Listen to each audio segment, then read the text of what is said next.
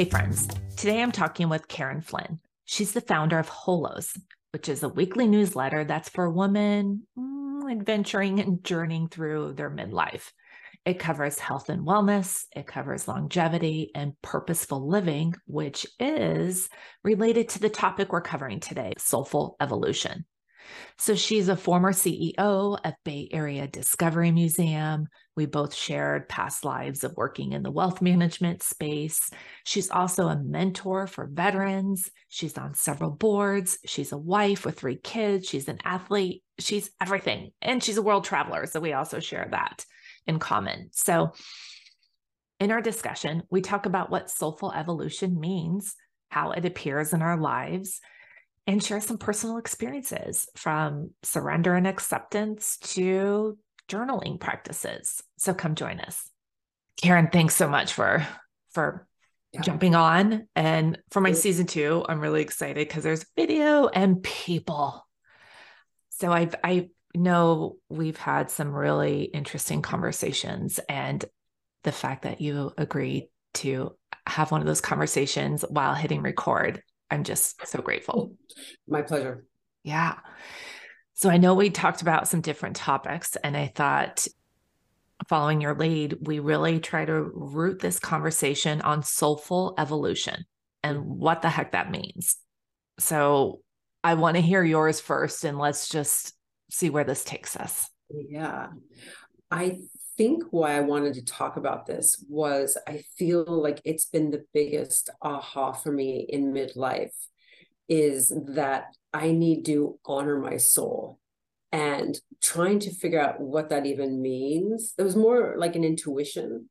And then it's been, you know, years spent trying to figure out what that means to me. And I think that it's really it's an evolution from the first part of my life, which was about society's definition of success. It was about feeding and fueling my ambition. It was about external markers of success.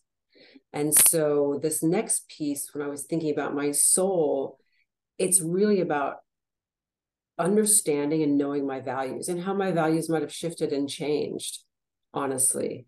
It's about that recognition that I am changing and evolving, and that even this point that I am now, it's not an arrival. It's just a point in time on this continuum. And I don't know where I'll be, you know, further on. And then I think it's that last piece, which I just touched on, of really what is success for me based and grounded in those values, grounded in this evolution or myself as I'm evolving. And I think it's through asking those big questions that I can actually start to live a more soulful life, which is one of alignment. Right oh my gosh, you had me at success and soulful. I know, particularly for fluid people. Ooh, it's a hard one. it is, you know, and I feel like as I've, I share a lot of what you have to say. Like, I feel like you're a soul sister on many levels.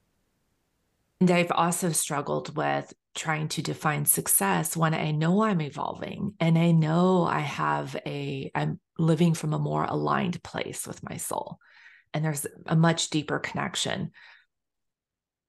But then when you relate to success and having to navigate this world we live in, and you know, it gets tricky. It gets tricky. I, I think one of the hard like where I get caught up is that I'll feel really good. I'm like, okay, I'm doing it on my own. I get to the sense of an ending of the day and I'll feel like, oh, that was purposeful. It doesn't matter what I've been doing as long as I have that sense of purpose. And usually it's because I have done something which I've found is meaningful, whether it's honestly like cooking dinner for my family or spending time reading or writing for Holos. And then where I get tripped up is I'll talk to someone and they'll be like, "Oh, what do you what have you been up to?" And you try to say those things and they seem very small and almost insignificant. And they're like, "Oh, well, I was just at Davos speaking on the women's panel, or I was off, you know, I just closed this big huge deal." And that's the ego in me. I can feel it respond of like wanting to play on that field. And yet the reality is I'm not really as interested in that anymore. Right. I, I just am not, but I still, I will absolutely, I wouldn't be lying if I said I didn't still feel the pull of that occasionally. And it's also easier to quantify yeah. success that you can quantify by like a big deal or a speaking engagement or whatever it might be. That's really tangible. It is tangible. And I have to even just say the fact of everything you just said is a result of your soulful evolution. The fact that you can say that and there's awareness around it for you. Like that's just in itself like what this means that you have, you know, that you can sense it, you can relate to it, you can honor it, and you can still feel the pull to want to, you know, meet success defined by someone else. I think for me, the bit where I feel that I have managed to make some progress on this journey is exactly that. As I, I now sense these things happening apart from me, and I, I can have, I can sense that distance between the emotion or the reaction, and what I would call my soul or my true self. And I don't always know what to do with it, or I'm not sure I always honored the way I should but just like you said the fact that i can even notice that it's happening now it gives me a chance to pause and step back and how then say well do i want to continue down that path or do i just need to like recognize that yes that's really attractive to the ego but i can let it go at the yes same it reminds me of just you know i think of sometimes soulful evolution being living in consciousness or yes. being more awakened. And I, I feel like awakened is becoming a common term these days without it fully fully appreciating the significance of it mm-hmm. but living in that consciousness and, and that state allows you to you know do exactly what you just said and it reminds me actually of my one of my daughters is what i had thought was in a difficult place. Mm-hmm. And while she wasn't able, perhaps doesn't even have the language to express what she's feeling, I sense that there is an awareness for her. Mm-hmm. And so, even as, you know, a ripe 13 year old, there is still that soulful evolution. The fact, like, she does sense that there's something else happening and mm-hmm. and being curious about it like i feel like that is part of living in consciousness you know and and being awake. So it's just it you know i can relate so much it was just from conversations we've had of how that seems to be heightened when you're kind of in that midlife phase of your journey here on this planet.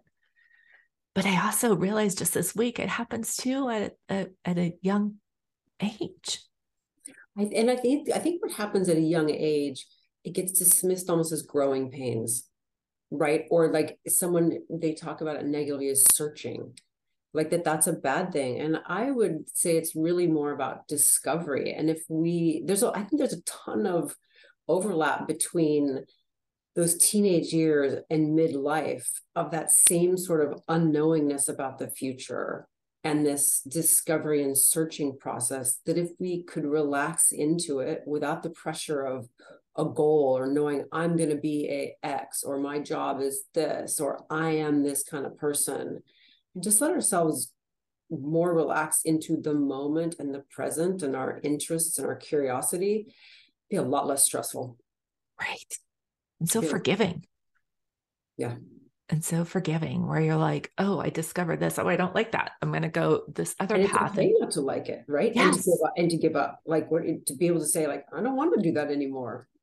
Versus right. holding on to it so tightly to like wrapped in this like identity and you're like identity of what? I don't know. Yeah it is it is I, a slippery slope. It, I heard something the other day that really resonated me on that topic. Someone said you have to let go of your calcified self and it really has stuck with me because I think if you hold on so tightly to who you think you are, you disable the capacity for growth and evolution. And I think that growth and evolution is really the natural human state. And so you you get in the way of what nature wants you to do when you hold so tightly to things about like a definition of yourself or I am I am what. So I don't know. I'm I'm playing around that as an idea right now for myself. Yeah. And it's, I think, in addition to how you define I am, that's so layered of, you know, what you were told you were, whether in a professional setting or growing up in your family, you know, and you layer in any ancestral beliefs or, you know, it just really makes it tricky to define who am I? Yeah. Yeah. Uh, yeah. So it, but I do feel like if there's that curiosity to understand the meaning beneath mm-hmm. all of this, and as you said, that can happen in these teen years when they're trying to figure out who they are. And, you know, and my, I'll speak for myself and my midlife, trying to figure out who I am now. Yeah. It's pretty fascinating. Yeah.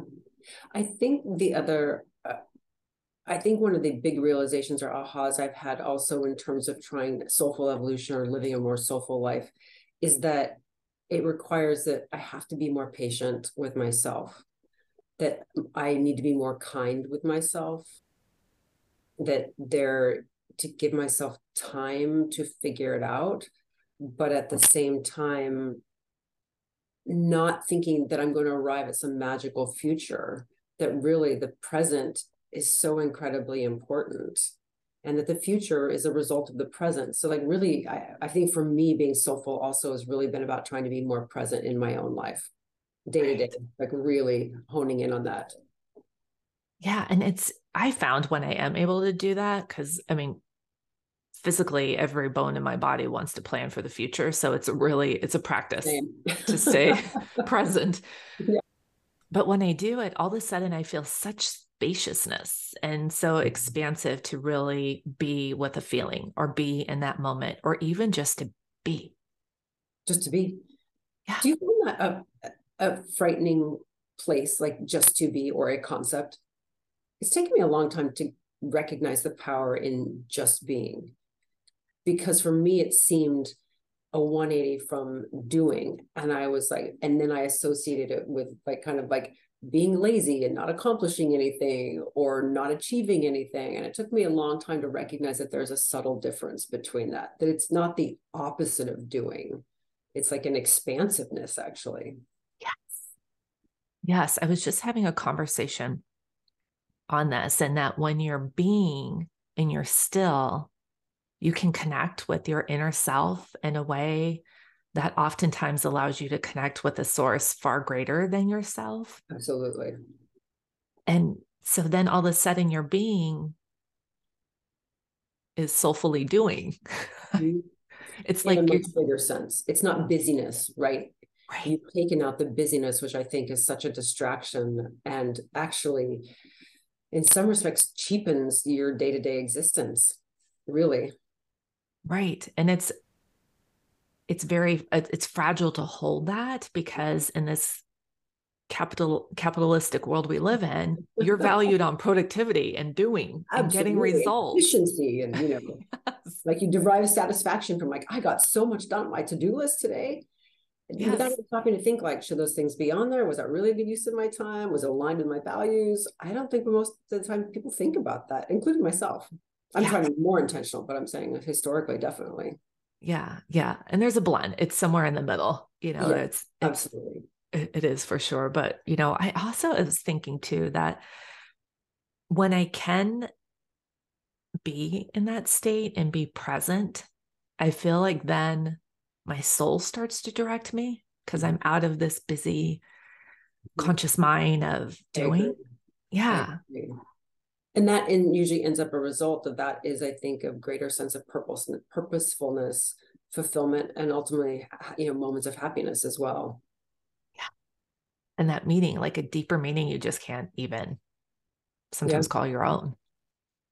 I think that's why for me where i've had to because i was i was far on the end of to-do lists achievement busyness you know i was and i realized i was kind of addicted to those things and i had to make a conscious decision that i did not want to be. And i think that that's where for me taking up a journaling practice and i never thought of myself as someone who would journal but taking up a journaling practice meditating time in nature those things and getting really clear on some core values in my life those have been my touchstones that help me whenever I start to slide back into those old habits and patterns, those are my that's my toolbox now to get back to this place of being more centered, more grounded, more soulful because mm-hmm. it's hard otherwise. I I don't know that we're taught or given the tools necessarily to figure out how to live a soulful life. Most of us, maybe I don't know, maybe I'm the outlier. no, I'm with you. And I was you know, when I think of kids, like they don't know any better other than to be. Yeah. And Yeah. so when I watch little kids and they're like acting out or they're expressing their imaginations, it's Yeah. fascinating to me. And they truly are the best teachers of how to just be and be present. moment. Yeah. There's no toddler, I can guarantee you, that's wondering, what am I going to have for dinner tonight? No. no, unless they wake up in the morning and they're like, I want pizza tonight. And then they keep with the pizza thing the whole day long, right? But that's their moment. They are pizza. Yes. And there's no filters for them. They no just, filters. yes. So, I mean, their soul is just radiating out of them. What, whether it's their firm no or they're like, let's go do this. And it's just really, I, I, I lately have found them just so fascinating. I just want to watch them and not be that creepy older person. older person, yeah. I've actually had this thing that I would I've been thinking about, whereas if I could take whether it's a week or a month, but to essentially have no plans outside of like doctor's appointments and things that are the have tos of life, right? Sure. But outside of that, and intentionally carving out time where I get my work done and, you know, make a two to three hour window each morning for like the creative part. To not make any plans and really to try to experience being in the moment, to not be thinking about the future. Cause I'm a planner as well. I love like a sense of like comfort in that. But to try to distance myself from that and live with like the uncomfortableness of the now, only the now. I don't know. There's, I I feel like for there's something in that for me that I might want to experiment with. Yeah.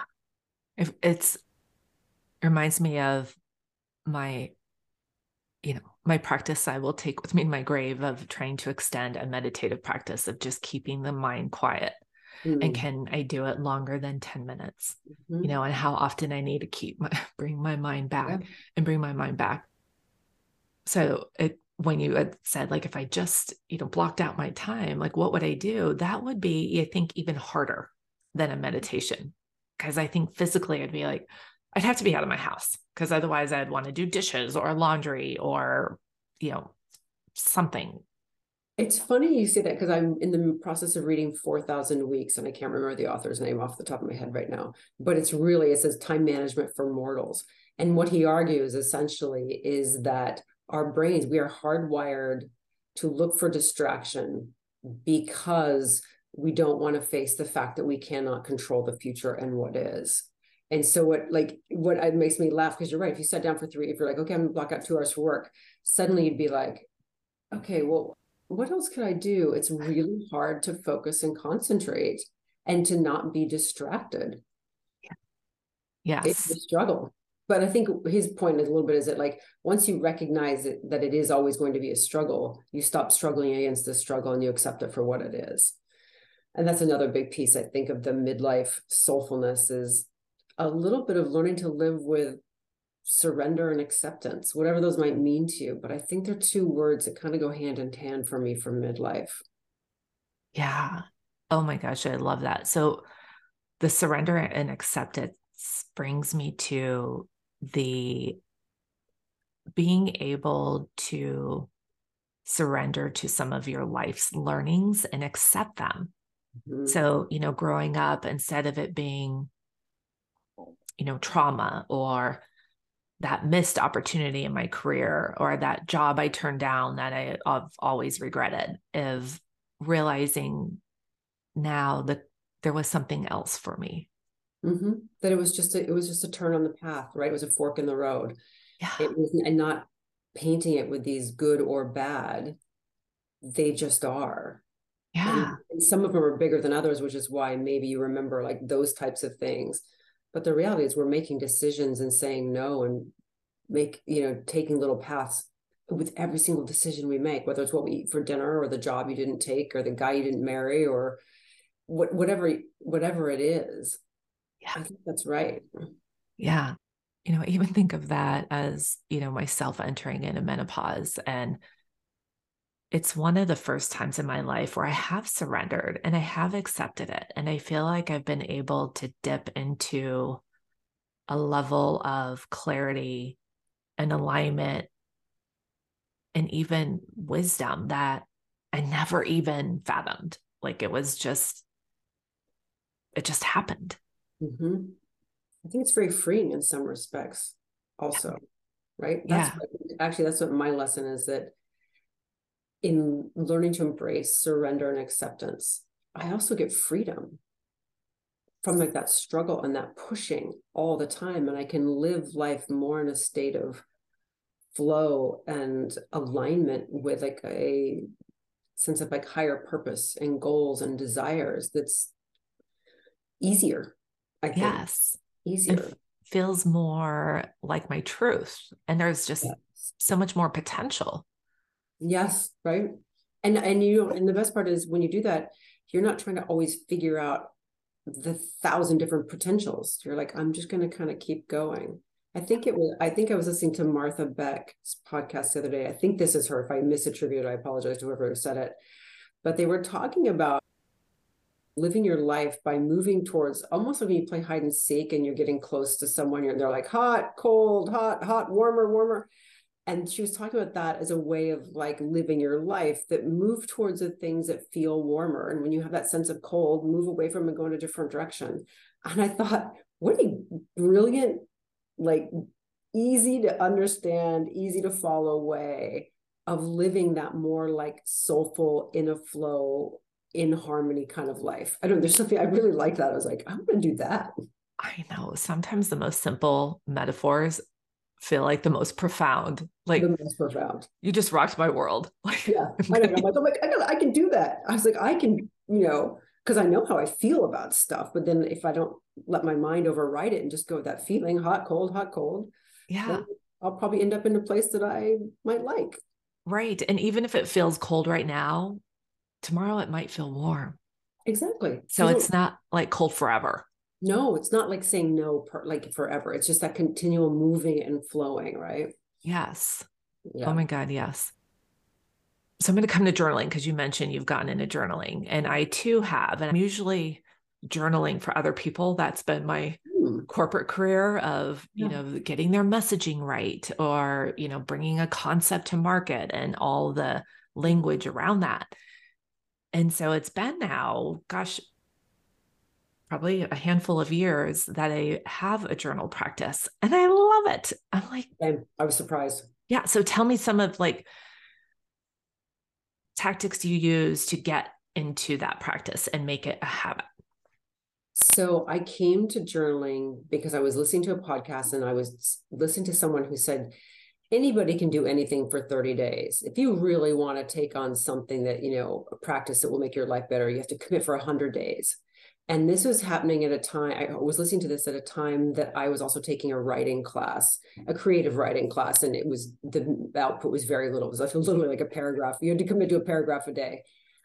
But it got me thinking about journaling. And I was doing all this reading and everything kept, it just, I kept, I felt like I kept hearing this message like journaling is so important. Journaling has really changed my life. And I've never been into it at all. I thought, all right, I'm going to make myself journal for 100 days. So I bought a beautiful little journal.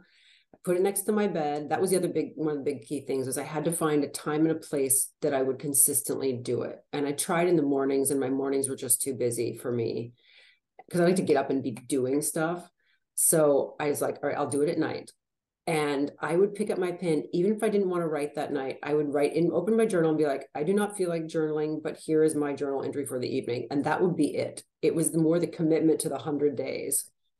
And what I found though was that by the end of the hundred days, my journal had become a place where I could really hear myself think. Mm. And in the process of choosing the specific words or the right words, it forced me to get really clear about what I was thinking or what I was feeling. And if there was like a difficult thing in my life, like trying to figure out my relationship with my dad since my mom has died, it was a place I could really delve into that deeply and honestly without fear of someone reading it or waking up the next morning and feeling something different and someone saying, Wait, I thought you said X. And I was like, Well, I did, but now I mean this. So it's become it's become a practice that I can't really imagine not having now. I, and I realistically, I journal probably four to six times a week now. I'm not as a hundred percent consistent. Like I won't take it on vacation. I've tried that, but it's just too this rhythm of the, my day is too different. But I like I I think I'm on my fourth book now or something, and I cannot believe it. Oh my goodness. It's yeah, I've very similar patterns kind of having to force myself in the beginning and I was reading The Artist's Way and mm-hmm. really trying to subscribe to her morning pages and then at first I found it relieving because I could just dump. I realized just how much yeah. chatter. Mm-hmm. And that was relieving. So just experiencing that, I was like, oh, this is nice. Like I don't have to make a decision out of anything. I'm not editing or critiquing it. It's just okay. coming out. Mm-hmm. And how freeing that felt afterwards. And so then it progressed into like, I need a journal prompt, like that I need a direction to go if I'm going to write three pages. And her journal prompts ended up being really revealing that I started. Like one of them is, you know, what was your favorite board game you played as a child? And so I was like, you know, and it was Parcheesi. Do you remember Parcheesi? I remember Parcheesi, yes. and so then I was like, well, now I need to write three pages on this. And as I went through it, I started to realize like why I enjoy the game and how that came through in my life of different ways. And so it was just so insightful. So then it just became like, oh, I have my own journal prompts. I have all kinds of stuff now to talk about. And yeah. and so I've just found it really a form of therapy.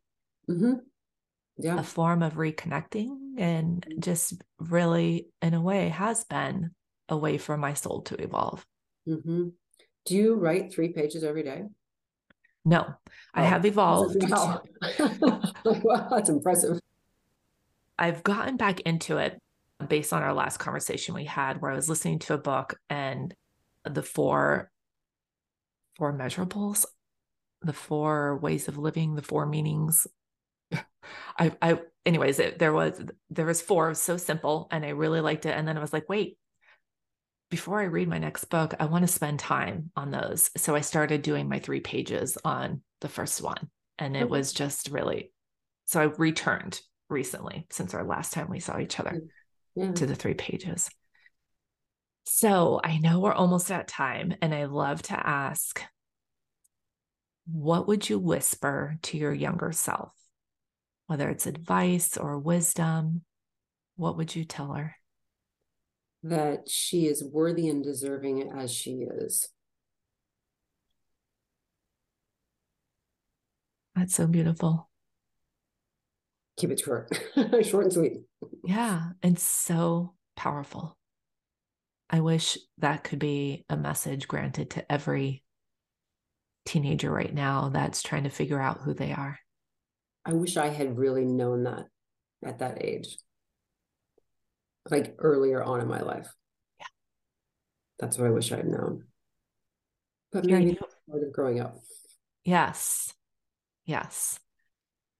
You are always such a pleasure to talk to. I'm I could talk to you for about three more hours. yeah. I loved our conversation. The same. I feel the same way. Thank you Thank so you. much for having Thank me. You. Yes. Oh my goodness. Okay, friends, isn't she so fun? She's so easy to talk to. And the one thing I hope you got from our discussion was that soulful evolution is a discovery and it's a journey. And related to that, the three takeaways I invite you to hold is this concept of hot and cold when you played as, you know, hide and seek as a child, where as you're approaching something in life, if it feels cold, cold, cold, then change direction. And maybe it becomes now warm, warm, warm, and hot, hot, hot. And I also invite you to hold on to being patient and kind with yourself. And that often means just being really present and still and really allowing. And lastly, both of us can't share enough of how journaling your journey can be so insightful and relieving you can use those feelings as invitations to look inward, or you can also use the journaling as a way for feelings to unfold and reveal themselves. And speaking of journaling, I cannot highly recommend enough to subscribe to Karyn's email, Holos. It is so good. She covers all things health, all things wellness, and is for women like us that are traveling, you know, and figuring out things. It's adventurous. And don't forget, go to her website and check out her drips and drops because she has some really fascinating things in there. And I feel like she's kind of used herself as an adventure and experiment to try different things and offer her favorites through the drips and drops. So she's talked about supplements, she's talked about silk pillowcases, she's talked about really good mocktails. She's covered the spectrum. So definitely give it a look, and I will see you in the next episode. Bye for now.